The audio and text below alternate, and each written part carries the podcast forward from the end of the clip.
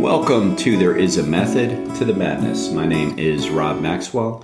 I'm an exercise physiologist and personal trainer. The purpose of the method to the madness is to get to the root of what really matters, to use science to explain to you what we need to pay attention to and what we don't need to pay attention to. Because ultimately, I want everybody to exercise and eat better. And speaking of eating better, I want to thank Jonathan and Lynn Gildon of the Gildon Group at Realty Pros. They currently have over 275 star reviews on Zillow.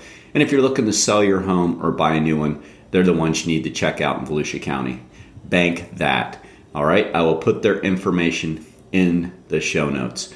So today I want to talk a lot or a little, depending on your definition of those things, about strength training. There are all these cool studies nowadays on strength training. I see a lot of them because I follow those types of things. And naturally, there's still a lot of studies in strength training regarding sports and fitness and the things that you would think strength training would be associated with. I mean, that's been there, that's always been there. But I've noticed a more recent trend, and one that I really like, is that there have been a lot of studies published and released to the general public about strength training's role in your health and fitness. So health, that's the big key. I mean, we've known forever about strength training's role in making us stronger, adding muscles, feeling better, improving our tonicity, of course. And us professionals have known for a very long time regarding strength training's role in improving our health, our cardiac health, our pulmonary health, our muscular health, our joint health. I mean, every part of health, our mental health. Like, we've known this for a very long time. Recently, there's been more studies coming out proving these types of things. I see it all the time. So the American College of Sports Medicine, or ACSM, is the top sports medicine agency for regulating these types of things, for pushing the material out there. They're a nonprofit, so we can trust them. And they've been around since 1954. And no, I don't work for them, so I don't have any reason to promote them. But I do have one of their certifications. They are a very good organization. They're probably the most professional, again, of the sports medicine organizations. They have been pushing more and more studies out to the public regarding strength training and health. And I think that is really cool. All right, but that's not really the main point of today's podcast. The main point of today's podcast is when we see these studies and then they get released to people in ways that are more understood. So like on social media, whether it be Twitter, Instagram, Facebook, or put out in different magazines like, say, Men's Journal, Men's Fitness, Men's Health, Muscle and Fitness, Shape. All those are, you know, decent periodicals. They're good. They're for, you know, people that are fitness enthusiasts to read what's going on. So when all of these studies are getting released and talked about, what I found most interesting was that they're talking about strength training in the form of frequency, and that's it. And I think that's pretty cool. So what I mean is this. Now, the American College of Sports Medicine comes out and says that along with their position stands on cardiorespiratory health, which you would imagine they would get involved with, right? Because they do work with the American Heart Association. So along with those position stands, they've come out several years ago and said that in order to improve and get the minimal benefits for your health, you need to strength train 2 to 3 days a week. So they came out and qualified that, 2 to 3 days a week, period. And all of the studies that we're seeing put out there in these magazines now, they're essentially saying the same thing. It'll say something like, According to this study, those that take part in strength training 2 to 3 days per week. According to this study, those that work out 2 to 3 days per week. According to this other study, those that exercise at the gym using resistance training 2 to 3 days per week. So they might be qualifying it a little different as far as what they're calling strength training and resistance training, but all of the studies are talking about the frequency of 2 to 3 days a week. Now, you may be wondering, Rob, what is your point on this? My point is this, is we can get so carried away with exactly micromanaging what that strength training should look like. And the real studies essentially, because I read the studies and they're kind of all doing similar yet different things. But the key to the study was that we are using resistance 2 to 3 times per week.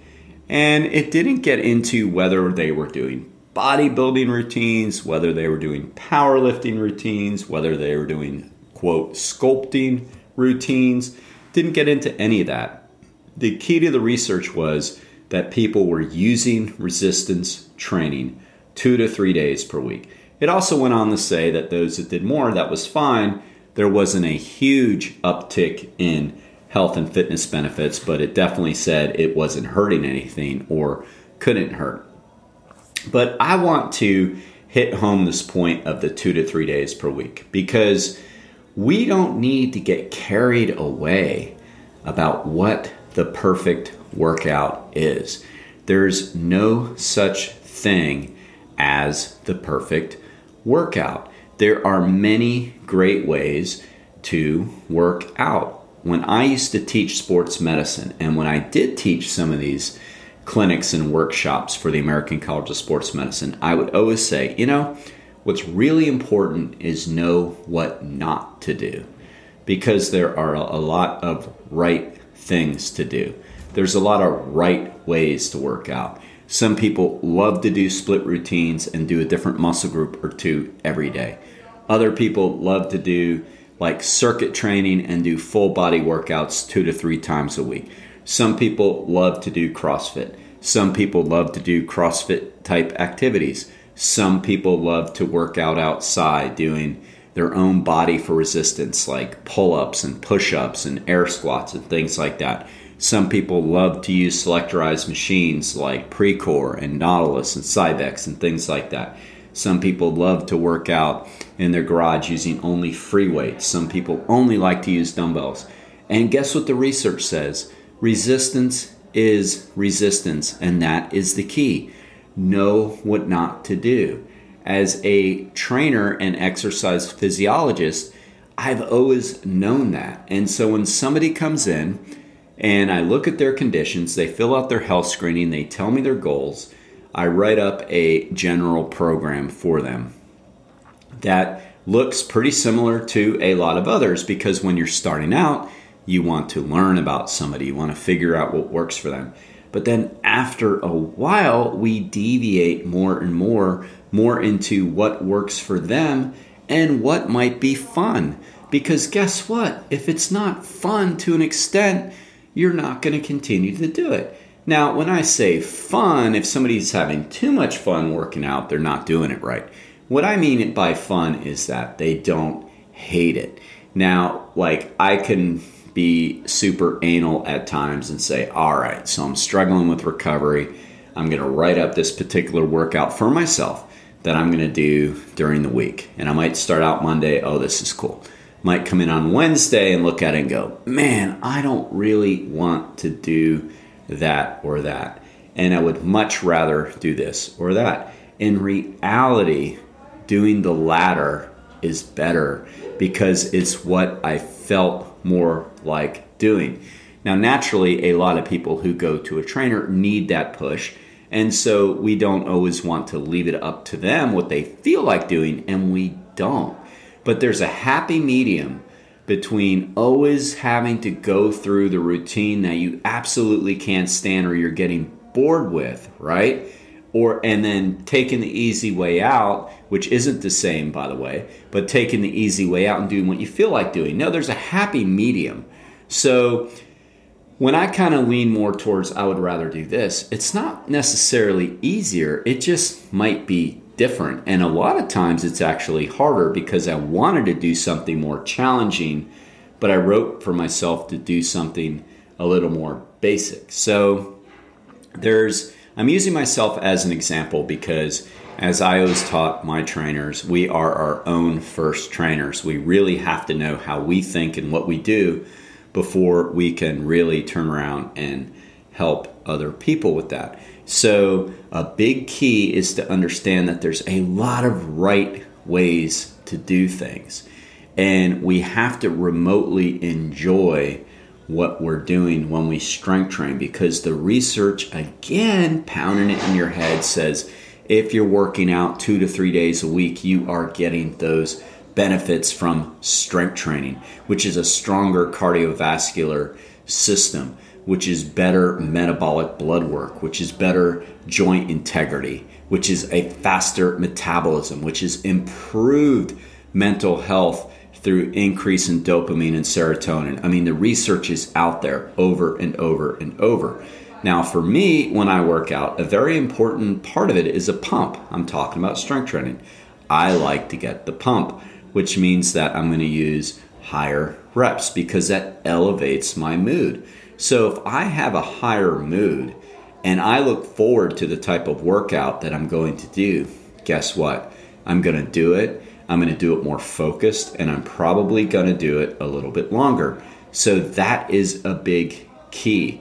When we have these workout programs that I see some people put together sometimes, and the authors are real fair, and they even say, this is a template for you to get an idea. And the authors even tell you that, look, if you want to change this exercise in and out, do so. So they are very clear in their writings, but a lot of times people take it and they just do that over and over.